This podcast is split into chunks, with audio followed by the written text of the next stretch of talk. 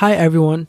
Before we get started today, we wanted to let you all know that we at SASMHA have a community survey going out. We really encourage everyone who listens to the podcast to fill out this survey.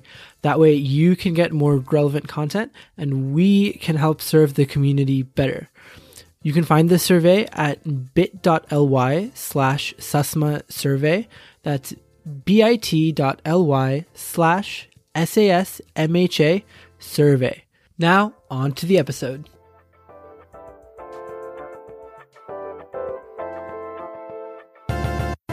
Hello, and welcome back to another episode of Brown Taboo Project from your friends at the South Asian Sexual and Mental Health Alliance. I am Shreya in New York. I am Trish coming at you from sunny, not San Diego, but Santa Barbara this time. switching it up. Yes. Uh, today we have a really interesting episode. We're we're going to be talking about grief, which is not something we've actually ever tackled on uh, Brown Taboo Project, but it's also something.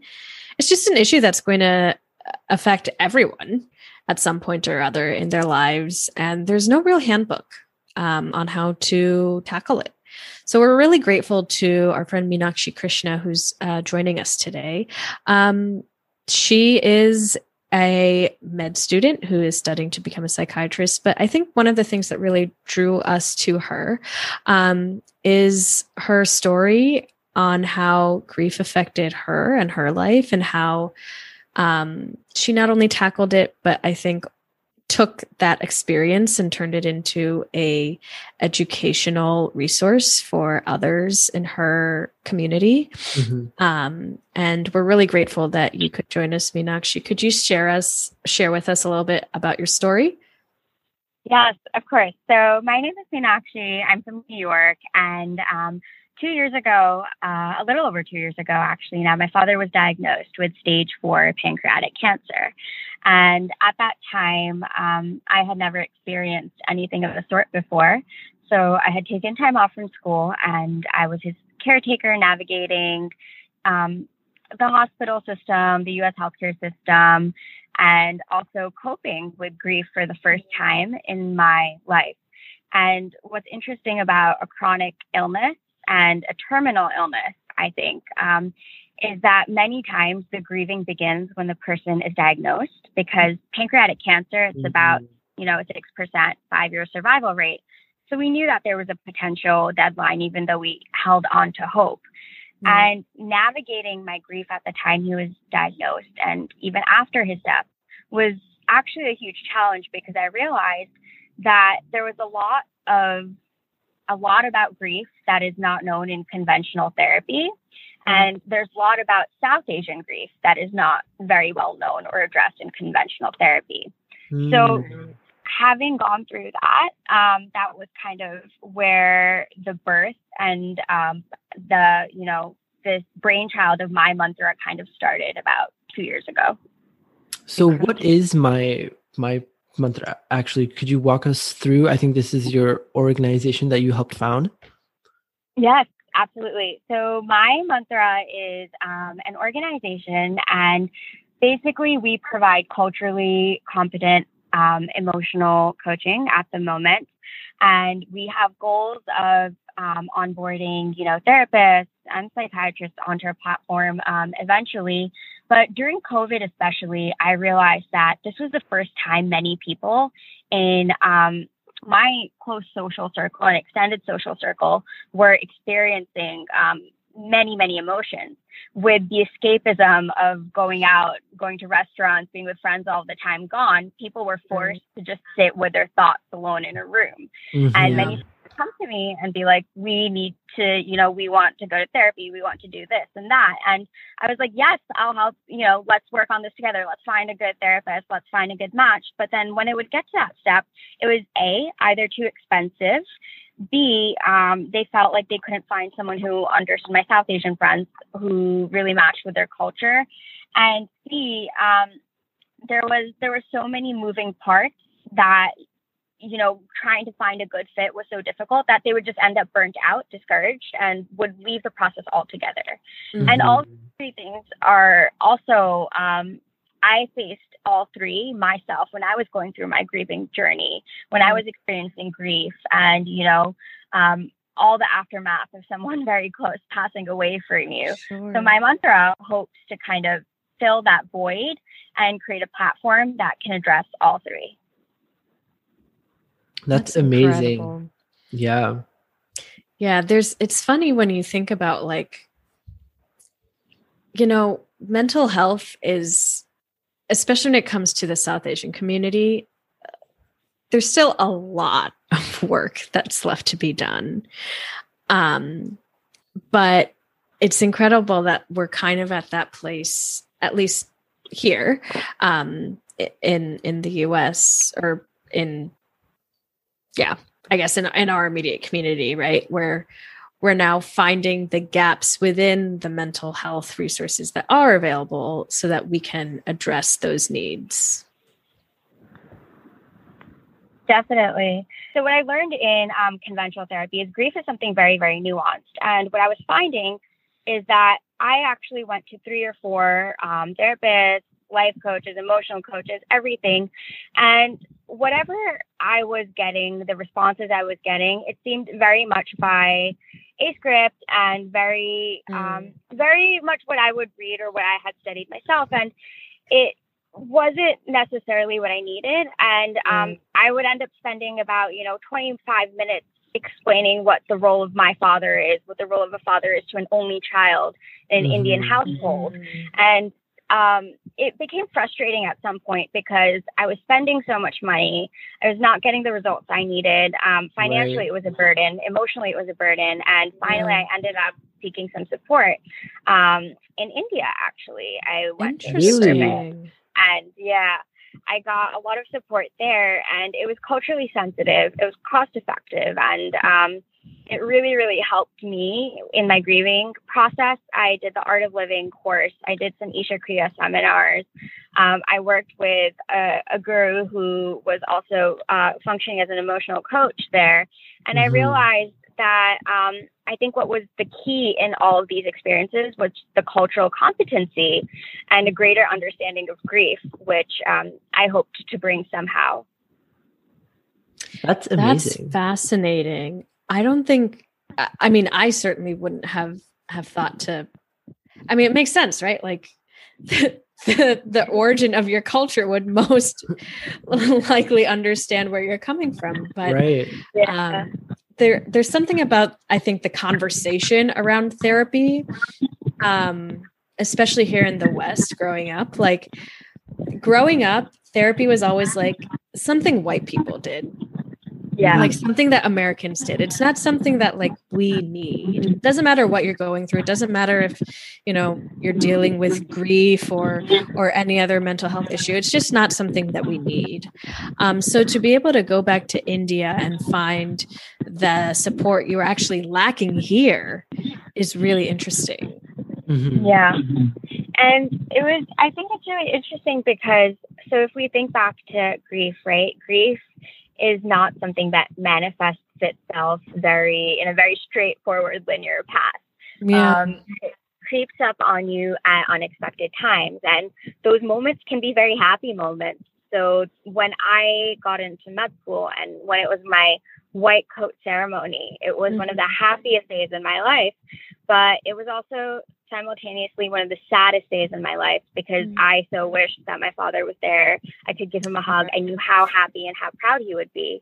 Mm-hmm. Um, it's funny because I was talking to another friend who recently lost um, his father, and he said the moment in which his grief really hit him was when he got um, a promotion. Mm-hmm. And he just wished his father was there because he knew his father would tell everyone and anyone and celebrate. And that's the funny thing with grief. It hits you at the weirdest times yeah. and it's not very linear. Totally. Mm-hmm. Totally. My partner actually, his mom passed away around 10 years ago, very suddenly too. So he didn't really have time to prepare himself. And like, even, mm-hmm. you know, 10 years later, like we'll be watching a movie or something or like a TV show, and there's like a scene and it just triggers um, the grief in him. Um, Mm-hmm. So that definitely checks out. yeah, hundred percent. And it's also kind of a manifest. It's it's been so interesting because grief. I'm the biggest crier. I cry during kuch kuch hota hai. well, who doesn't? You, um, somehow when this happened, I was numb. I could not cry mm. for the mm. longest time and I wasn't feeling anything. I was just going about my life as normal. I started med school and I was like studying for exams, hanging out with family, taking care of my um, parents. And I was like, what's happening? I should be feeling something. And then I realized I was like, am I grieving? And I was like, yes, I am grieving. Mm-hmm. Like all of this, just like blunting my emotional response.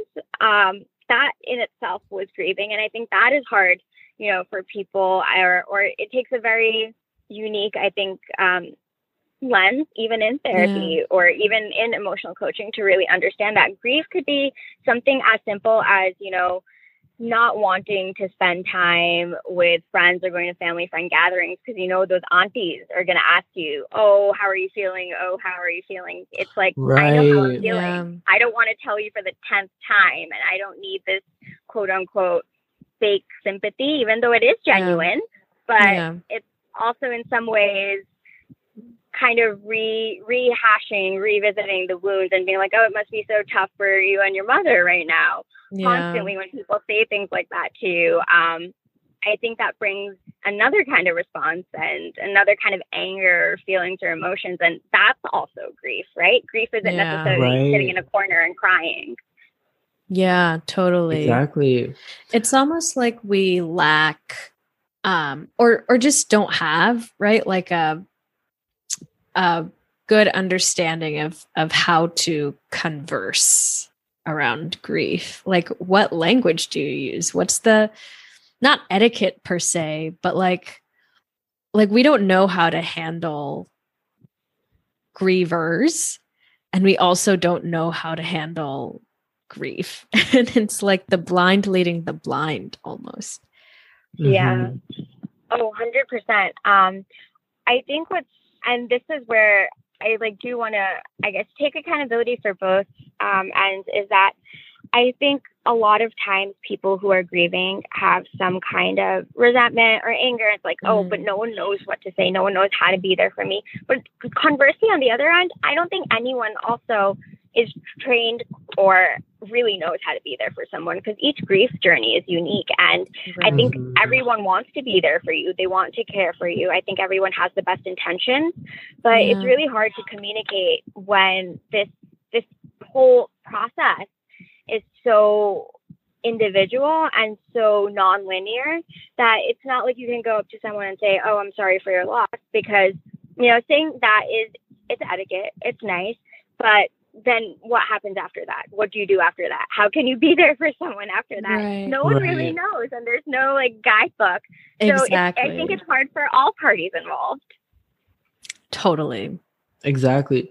And um I mean actually if you don't mind me asking like what have you kind of noticed um or like if you're able to to kind of talk about this what do you think are maybe some like major ways that white people oriented therapy overlooks the way that South Asians sometimes like envision of grief or the way that they experience experience it? Like, have you seen any like trends in particular?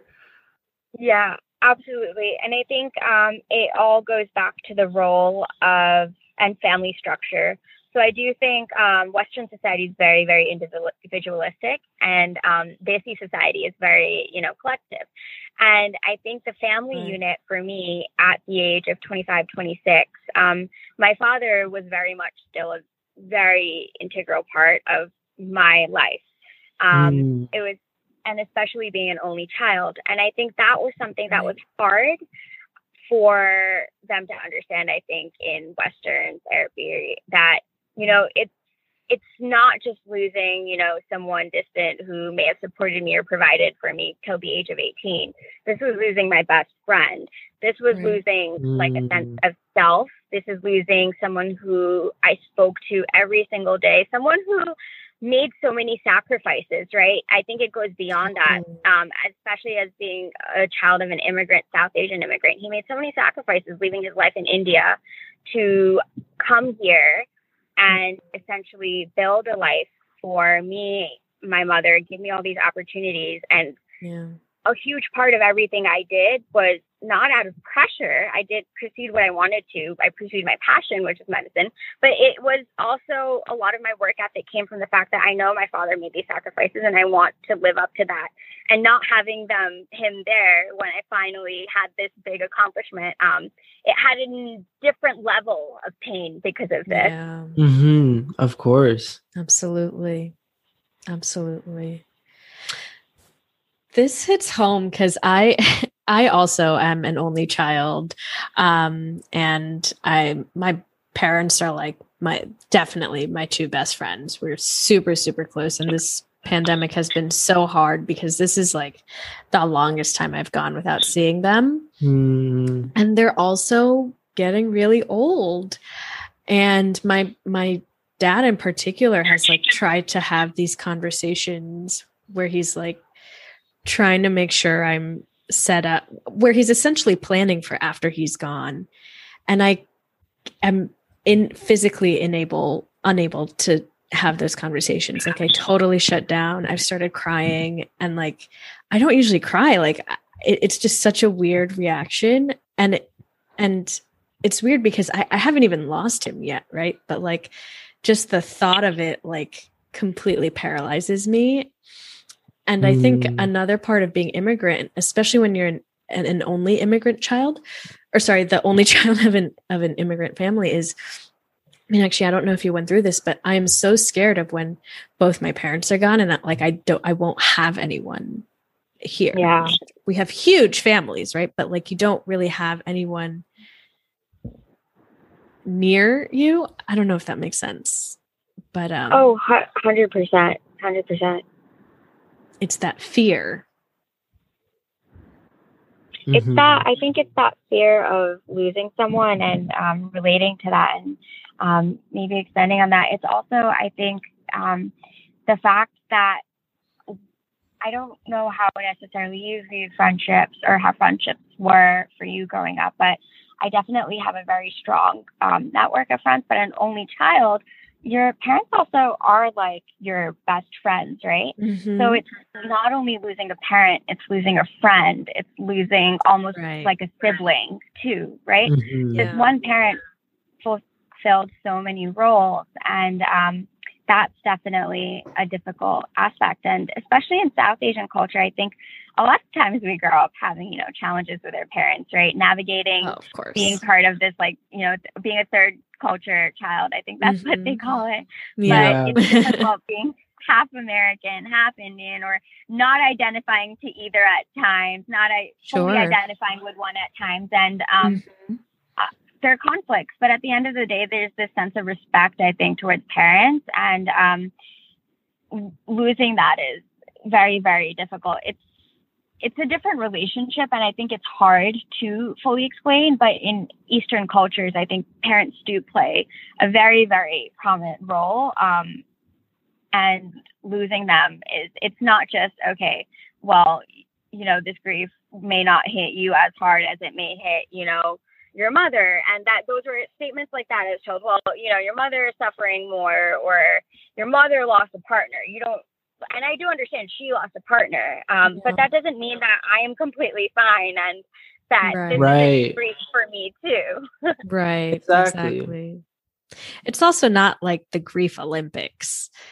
Yeah. Um, I mean, like Whose grief is more significant. Exactly. I mean, you said it yourself. Like everybody's grief journey is unique um, to that person, and so it's important for us to basically hold the space for for everyone. Mm-hmm. And then also, I think you mentioned before, right? What does someone say? Um, mm. It's really funny because sometimes I felt like even in therapy, no one knows what to say right. because this this overwhelming feeling of sadness and having a void is something that you feel on your own. And in mm. in a way, there isn't something that you can say, but what I've found is that there are ways that you can channel it and that you can honor someone and remember someone.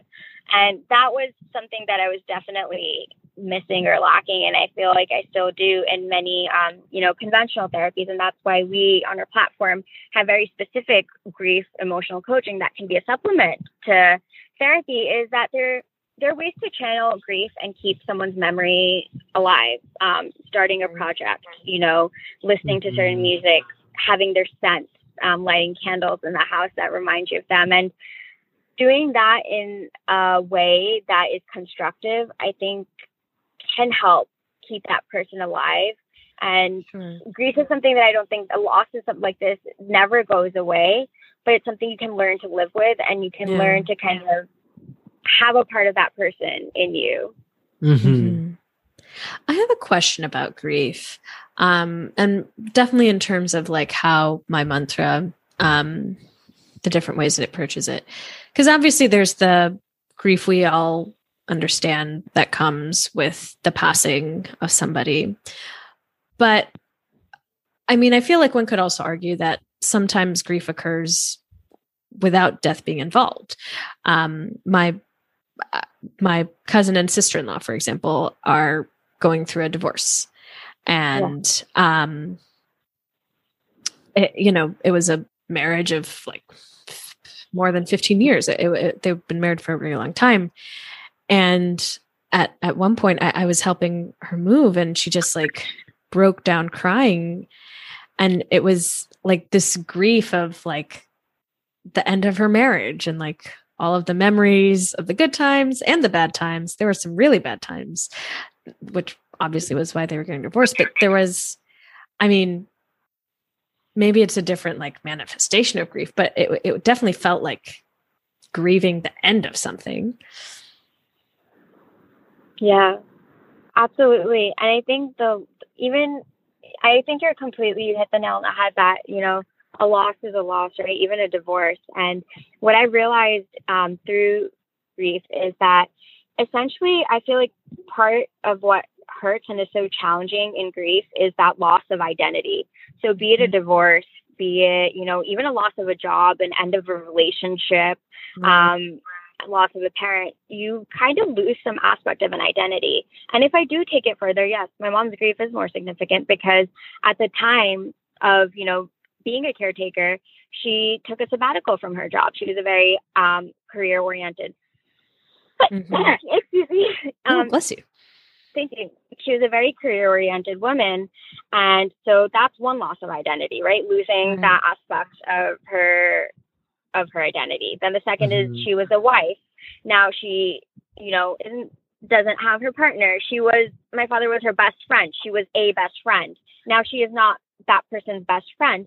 And right. then in the aftermath of grief, be it a divorce, relationship, whatever, now you're trying to regain those aspects of your identity and trying to find yourself and rebuild something while simultaneously processing a loss. So it's this right. weird juncture where you're constantly trying to rebuild, but then you have this void kind of pulling you into it. And um, that that I found that's how I uh, would describe grief Totally. That framing it in terms of losing a part of your identity is both heartbreaking and like definitely makes it a lot more easily understandable. Mm-hmm. Yeah. And that's why I feel like in a lot of therapy, right? That aspect is not focused on is that okay, yes, you you are rebuilding a part of yourself, but when you are rebuilding your, a part of yourself, there's always a fear in grief, um, a fear of, you know, not holding, losing the memory of this person, fear of right. forgetting this person, right? And right. that is also a challenge. So then it's like, how do you cope? How do you, how do you become brave enough to be happy again, right? How do you choose to be happy wow. again and have yeah. that brain? Because it's a scary place because of all these pressures, you want to stay in this place of sadness and you want to honor this person because it's like, if I am not sad, am I not honoring my father? If I'm not sitting right. in this place of sadness and crying on this day at this time, am I not honoring my father?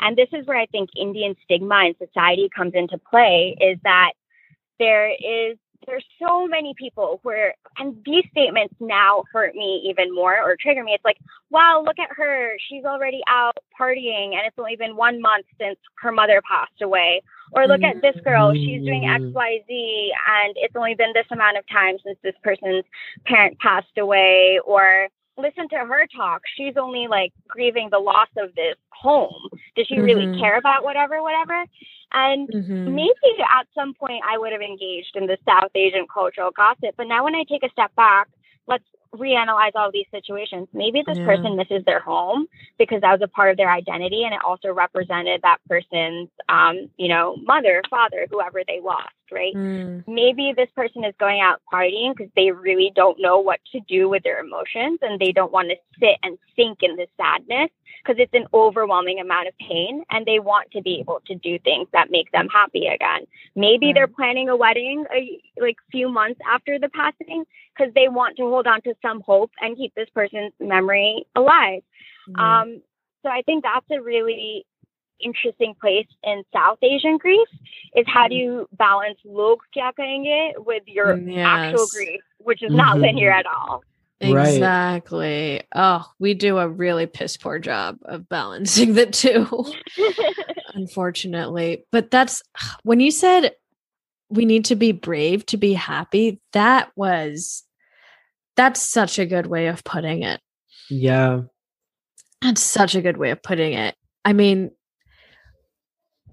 yeah, this this is awesome. I feel like I'm really learning so much about how to think about something that I really like 20 minutes ago would not have known how to to handle hmm or begin to understand. yeah. And this is I really just like the tip of the iceberg. Yeah. It's an example the other day. Um, sometimes I feel like my mother is um, sometimes afraid to be happy. And an example mm-hmm. is we were driving in the car and I did this thing where, um, you know, I was listening to old Hindi music, Kishore mm-hmm. Kumar, Mohammed Rafi, all of these artists I would listen to with my father. Mm-hmm. And I played it in the car and I started singing along and we were I was joking around with her. And I could see in her eyes that she was tearing up and I think she was afraid to be happy for so long and sing along to these songs and engage and go with the flow but then I held her hand and I was like he's still with us it's okay to smile in this moment it's okay to feel happy. There's no guilt in feeling happy right now. It doesn't mean you love him any less. It doesn't mean you're thinking about him any less. He's still here with us. Mm. yeah. And That's that's, a a very beautiful powerful feeling. feeling. You Yeah. know, that's a very Yeah. powerful feeling. Yeah. And it's also okay to cry while you're laughing.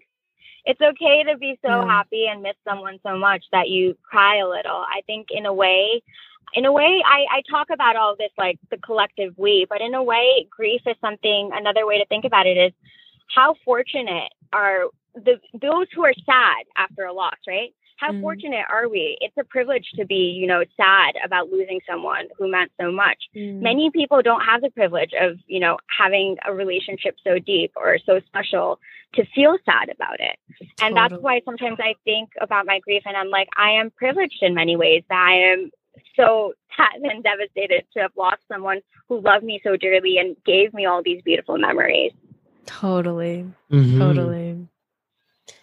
Totally. It's really all about how we choose to look at the situation, I guess. yeah Um, Yeah. But also like how we allow ourselves to kind of reframe our thinking, which is yeah a challenge oftentimes, especially when you do have this like emotional, you know, really emo like difficult emotional, you know, situation that you're navigating through. Mhm. Exactly. And that's you asked I think what was challenging in, you know, conventional Western therapy for me. Mhm. I think what was challenging is that in the first, you know, six months of bereavement, I'd be like, yeah, I'm sad, I'm this and that. And the responses were always, oh, this is normal, this is this, this is that. And I don't think that's necessarily what I was hoping to and wanted to hear at that time, or I don't know if that was the most um, helpful or useful thing in the moment. I think you know, yes, it is normal. Yes, it is that. But in a very safe space, I would love to explore those emotions further. I would love to like have a place where I can talk about my father and talk about, you know, everything I miss about him, everything from his cologne to the way he would pick me up to the way he would hold my hand and walk down the street or like sing with me, listen to music while drinking chai. All of these things were somehow um, just shoved under a rug. And yeah. grief was focused on for five minutes and then it would jump onto relationships. And like we would just start talking about my dating life. And i'm like okay like that's cool. But i do think i want to talk about grief. And i brought this up right. a few times and it would never get revisited. Um and i know mm-hmm. i'm rambling a bit here but when i Please, finally ramble watched away. never sorry um but when i finally watched never have i ever yes um, that was so powerful for me because yes end, right the yeah. the therapist on the show is like, girl, you are dating so much and engaging in this behavior because you are trying so hard not to feel sad and you don't realize it. Mm. And now I think back to what I did when I was grieving and I was like, hmm, sounds familiar, except my therapist did not say that to me.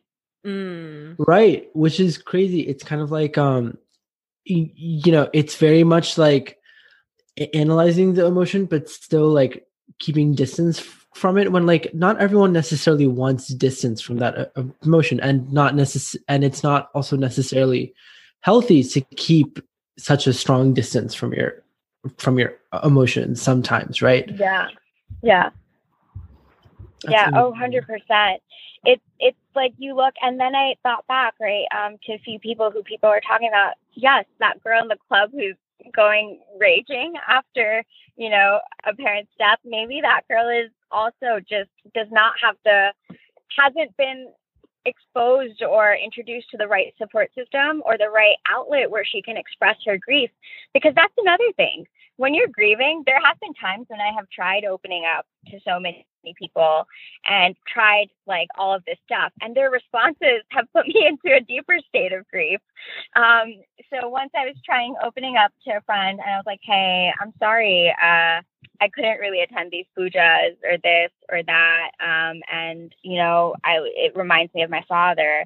And then they're like well at some point you're going to have to bounce back out of it because we're more scared to say what to say to you than you are about coming to these pujas and events. No, that's whack. Mm. That is so crazy that you had to hear that.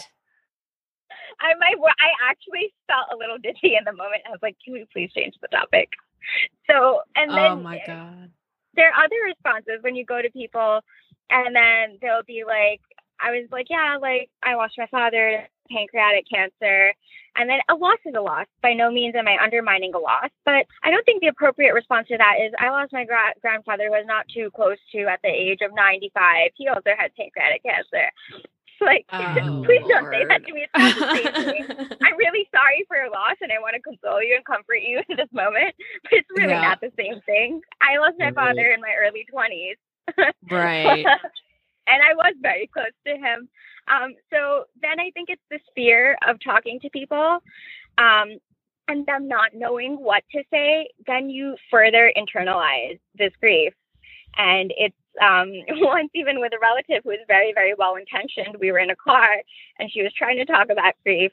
And I think instead she became, I, I was started to mention my grief and then she became so sad and is like i wish we did this for him. I don't think this was done right for him. I don't think this. And i'm just sitting there and i'm like i really think all of your thoughts and feelings are really valid right now and i do know what i should be saying to you to some extent but i started expressing my grief and now I'm feeling even sadder because you're bringing all these other sad memories no, up. Right. It's the grief so Olympics. yeah. Yeah. Who is sadder than who? exactly. like it just really sounds like it just really sounds like people really struggle to like hold space for someone who is grieving um and sometimes at the detriment of that person right even yeah. like the inabilities to like give them space and actually like let them feel and kind of engage with their emotions before going on to your own emotions right Yeah, absolutely.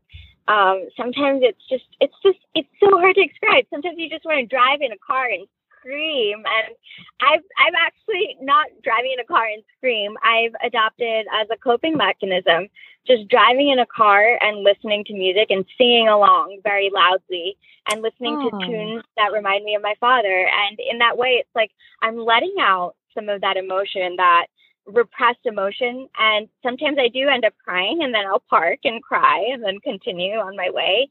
Mm-hmm. But that has been a coping mechanism that has helped. A second one is um, I was in um, a warm place and we were going to a beach.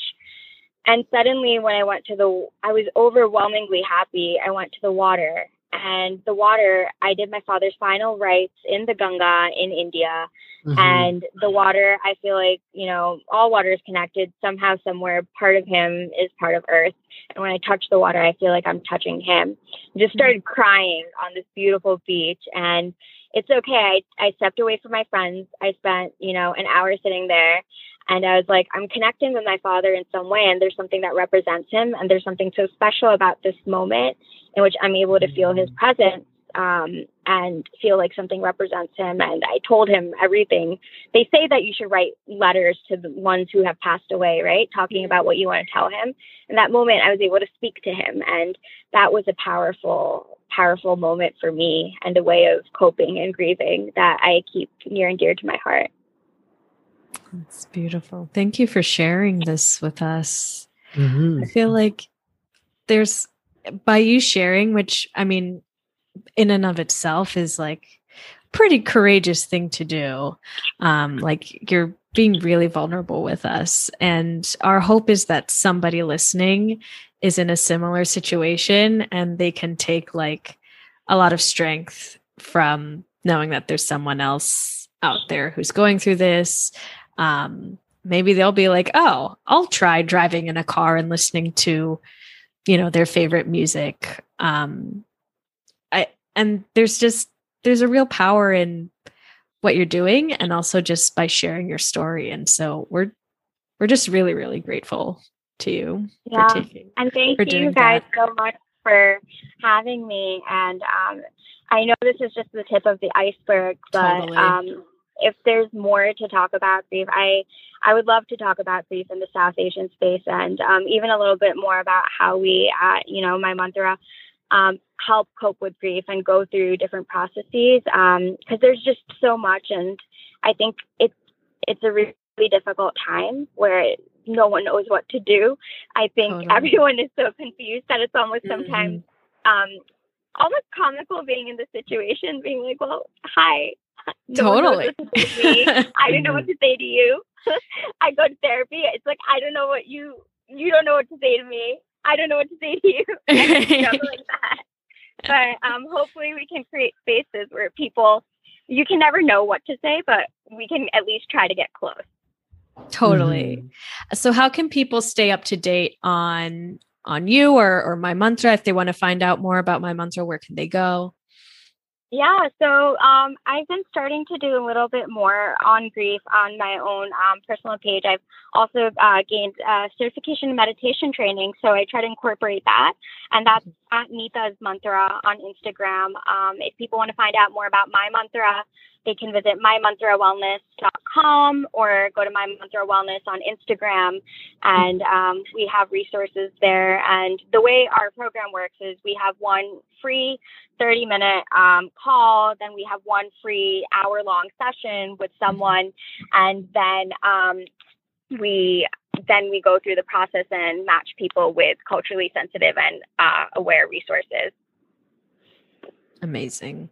Well, thank you so much, Meenakshi. I think um, I think that you know this has been a really wonderful episode, and we'd love to have you again. Actually, I feel like yeah, you know, this this topic is something that we really that there's so much to talk about, and so much that honestly is to some extent like a brown taboo. You know, it's something that is not really talked about that much, and and we'd love to really um, you know continue this conversation in the future. Yes, I would absolutely love to. And thank you guys so much for having me. Thank you for coming on. Thank yeah. you guys. so if you um, really enjoyed what you heard today, if this also brought up something for you, or if you um, have any topics that you'd like us to to talk about in the future, um, whether related to grief or not, definitely you can find us at at South Asian SMH on Instagram, Facebook, and Twitter. Um, you can also reach out to us on our website www.sasmha.org. That's S A S M H A dot org. Um, and if you'd like to uh, slide us a little bit of money, help support our work, you can find us also at paypal.me slash SASMHA. That's S-A-S-M-H-A SASMHA.